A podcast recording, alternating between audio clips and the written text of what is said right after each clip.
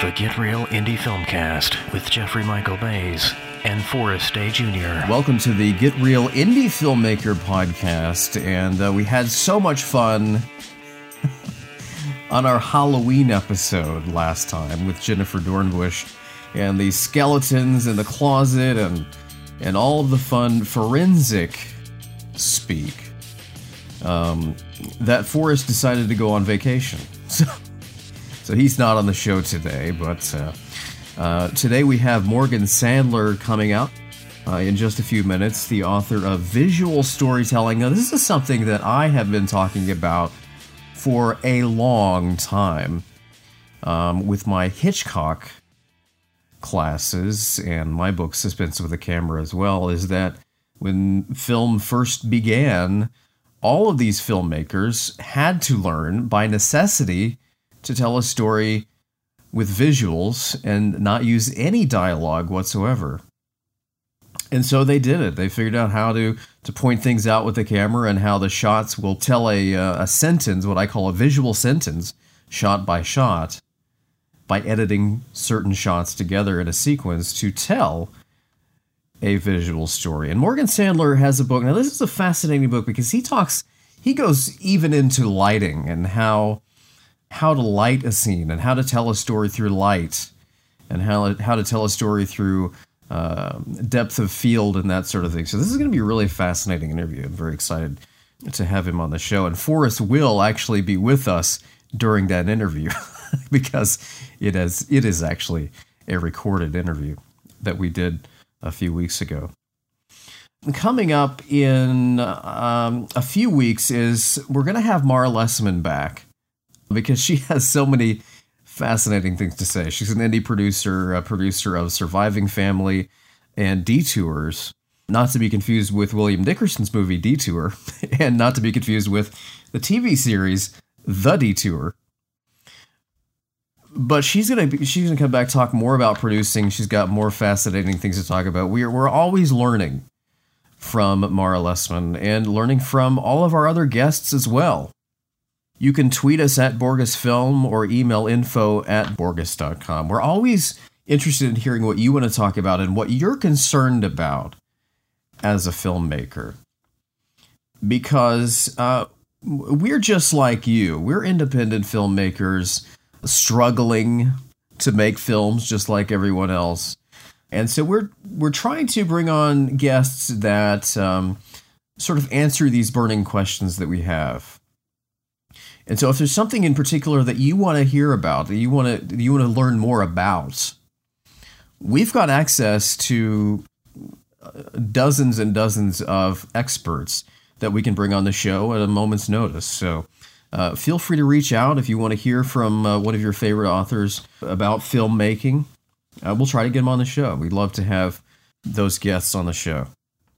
So, we do have a little bit of an update on a story that we uh, were talking about a long time ago. Way back on episode 3, we talked about the Apu script contest. And Adi Shankar was holding the script contest to, to find the perfect Simpsons script for the Apu character to change the character because uh, he is now deemed offensive as an Indian stereotype. And some things have happened in that in that saga. in fact, the Simpsons producers have recently decided that in order to address this, they are just going to no longer include Apu in the show. So, in other words, instead of addressing it, they've just decided, well, goodbye, Apu. Apu will be no more on The Simpsons. So, in other words, just burying the whole controversy, despite the fact that they have had 30 years of episodes, hundreds of episodes with Apu. So instead of uh, addressing the issue that was was found offensive to Indian Americans uh, because of his accent, um, if you want to find out more about that, listen to our episode three. Um, uh, so what happened is that Adi Shankar actually did get a winning script and tried to uh, pitch it to the Simpsons producers, and apparently they weren't interested. okay. Uh, the Simpsons producers, um, and, and there was there was a, a news article that falsely attributed Adi Shankar as a producer of The Simpsons. And so on Twitter, one of the uh, Simpsons producers said that, uh, by the way, Adi Shankar is not associated with The Simpsons in any way. And so they just decided we're just not gonna we're just not gonna do any more shows with Apu at all. So there. so that controversy continues, and uh, we'd love to hear from you about what you think about that. But congratulations to the uh, person that won the script contest, um, which may or may not be produced into an episode. I know Adi originally was talking about uh, producing the episode himself. The winner of the Apu contest um, was Vishal Butch, who is actually a, a doctor in Bethesda, Maryland, wrote this script. So, congratulations to Vishal, and uh, we'll see we'll see if uh, they end up uh, producing a, an independently produced fan fiction episode about a Apu on The Simpsons. So we'll continue to watch that.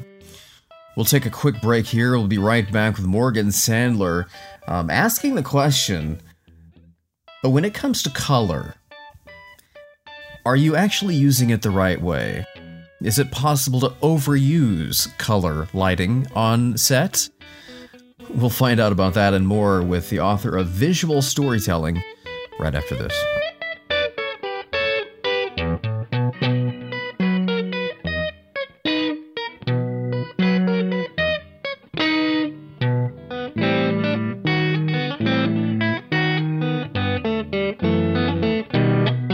That's one thing Alfred Hitchcock was really good at creating suspense with a camera. For the last couple of years, I've been teaching Hitchcock suspense techniques at festivals like Buffalo, St. Louis, Palm Springs, Los Angeles. Filmmakers are learning easy tricks for building suspense that are so easy to implement. Now there's a way for you to get access in my new book, Suspense with a Camera. It's available in bookstores now. And don't miss our free docu-series on YouTube called Hitch 20.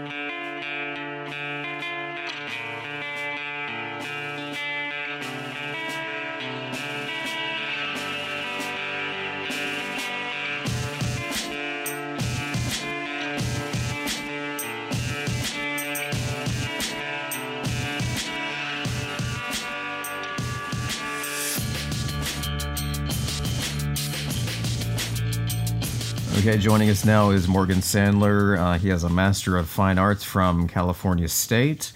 Currently, he's an assistant professor at the University of La Verne, and before that, he was head of cinematography at Los Angeles Film School.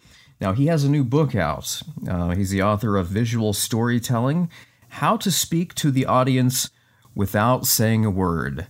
Morgan, thanks for joining us. Thank today. you so much for having me. I appreciate it. I'm excited to be here. Hi, Morgan. This is Forrest. Um, now, uh, your book, Visual Storytelling, what is visual storytelling? So, visual storytelling to me is, um, you know, something that I think a lot of independent filmmakers and, and, new filmmakers really don't consider when they're writing a screenplay and when it comes time to shoot.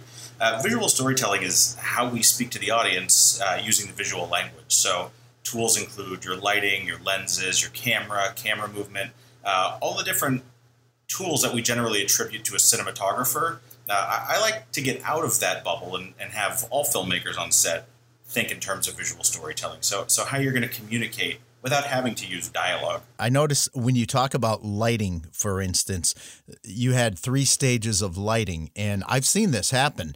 You talked about uh, like guys using black and white, uh, then going color, like really crazy colors, or the the fun set as you called it, and, and then bringing it back down. Uh, talk about and this is what I've seen the middle level where where they're using purple gels and green gels.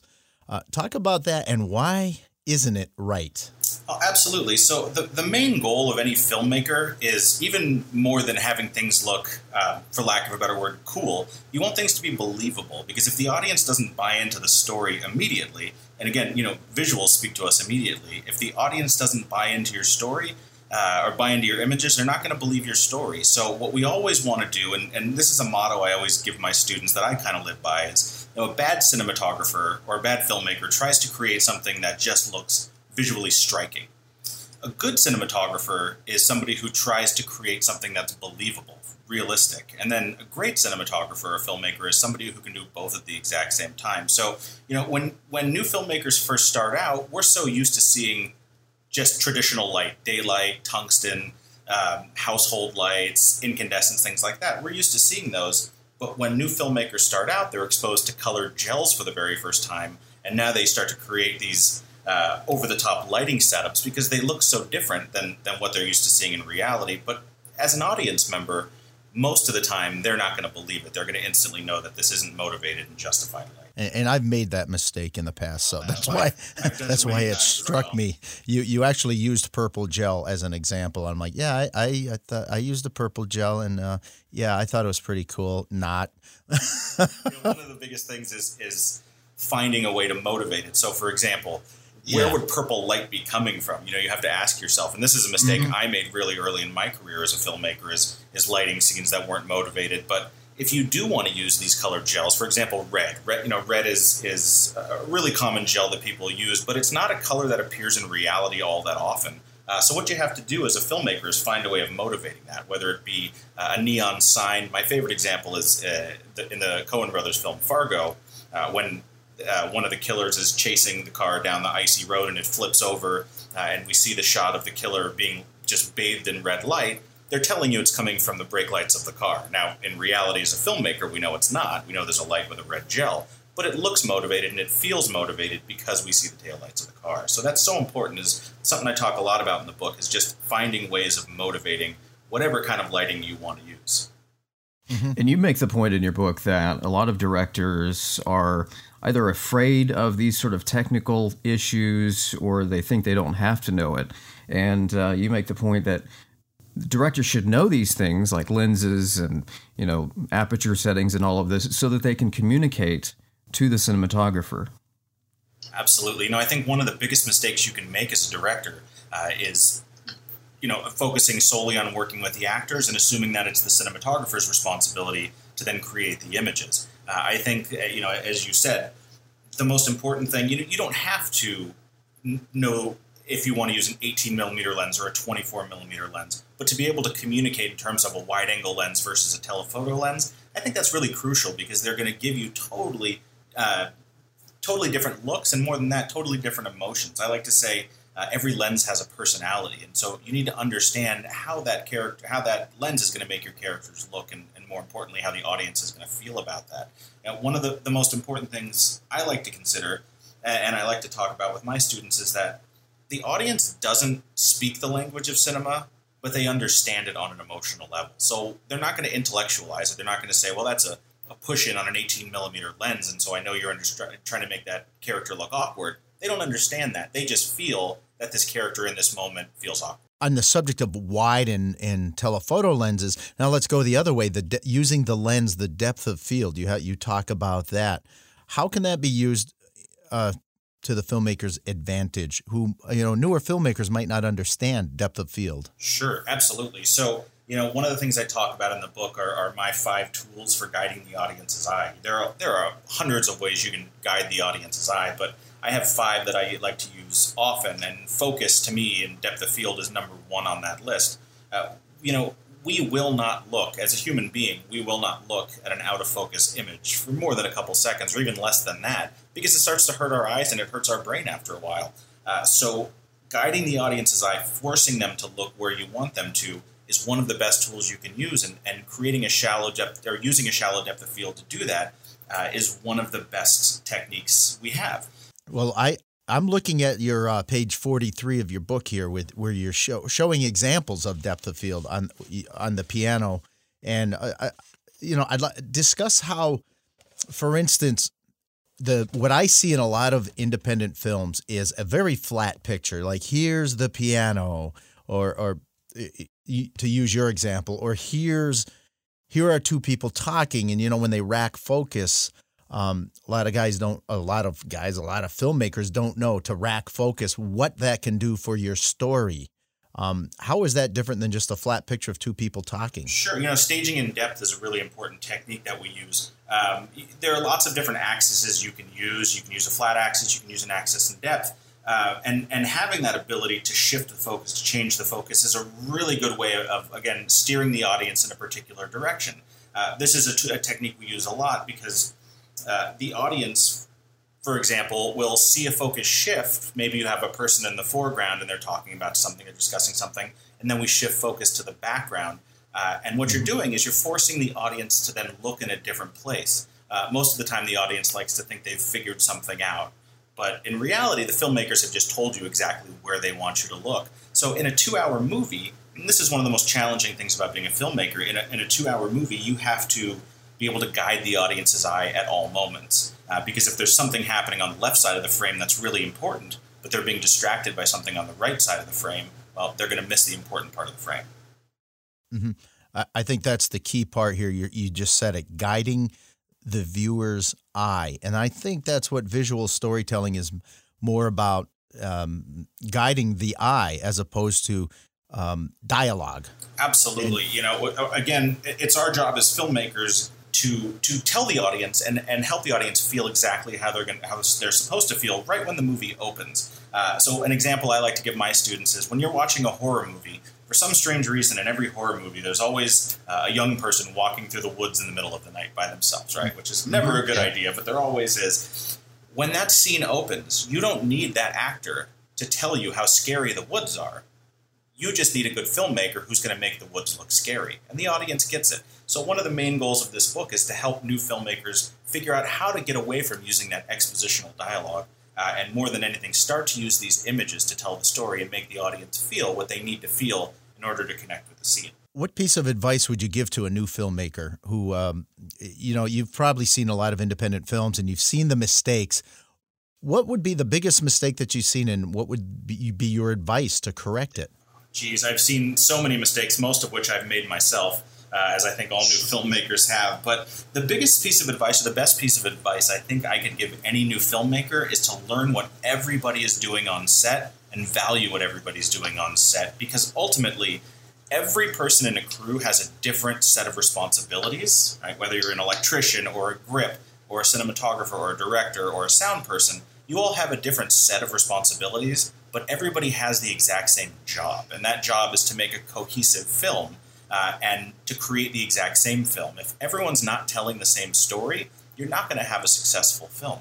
Uh, so I think that any good filmmaker, especially a director, it's really their responsibility to learn what everybody else is doing, not to do their job for them. The last thing you want to do is micromanage everybody else. Um, but one of the best things you can do is learn what they're doing. So, like I say in the book, so you can communicate with your cinematographer, you can communicate with your sound person uh, or your editor, and you know exactly how to achieve the best possible film. Now, your book's on sale already, right, Morgan? It is, yes.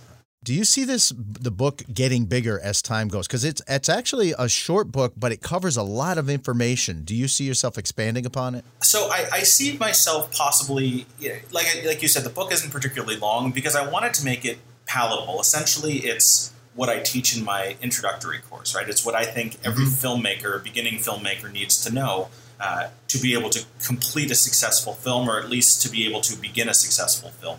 Uh, so I think there's always room to expand what I see myself doing because most most filmmaking textbooks uh, cover one specific topic, right? They'll cover directing or cinematography or screenwriting. Uh, this right. kind of encompasses all the different avenues of of telling a story visually. So my future plan is to write uh, singular books about the different topics. So, so in the works right now, I've, I've just started a book about cinematography specifically, uh, which will be a much more in depth study of cinematography, where this book goes into the components of cinematography, but n- not so much the in depth uh, tools and techniques that, that one would need to really master the art of cinematography. And how can people get a hold of you if they'd like to uh, discuss something with you directly. Yeah, absolutely. I always welcome any questions from from filmmakers. You know, as I'm sure you can tell, I can talk about film all day long. It's my favorite topic to discuss, uh, just like you guys, I'm sure. So if anybody has any questions, they can they can reach me at msandler at laverne.edu. That is my direct email address at the University of La Verne, and, and I'm happy to, to answer any questions I possibly can about the book or, or just filmmaking in general. Morgan Sandler, author of Visual Storytelling, thanks for joining us. Thank you, guys. That's our show for this week. Be sure to listen to previous episodes. We have 16 other episodes you can listen to, all about filmmaking. Get Real Indie Filmmakers is created by Forrest Day Jr., also the host of Rolling Tape on YouTube, and by me, Jeffrey Michael Bays, author of Suspense with a Camera and Between the Scenes, available in bookstores now. And uh, safe travels to Mr. Forrest Day, which will be back with us, hopefully, on our next episode as he drives back to Massachusetts. so until next time, thanks for listening. The Get Real Indie Filmcast is a production of Borgus Networks, 2018.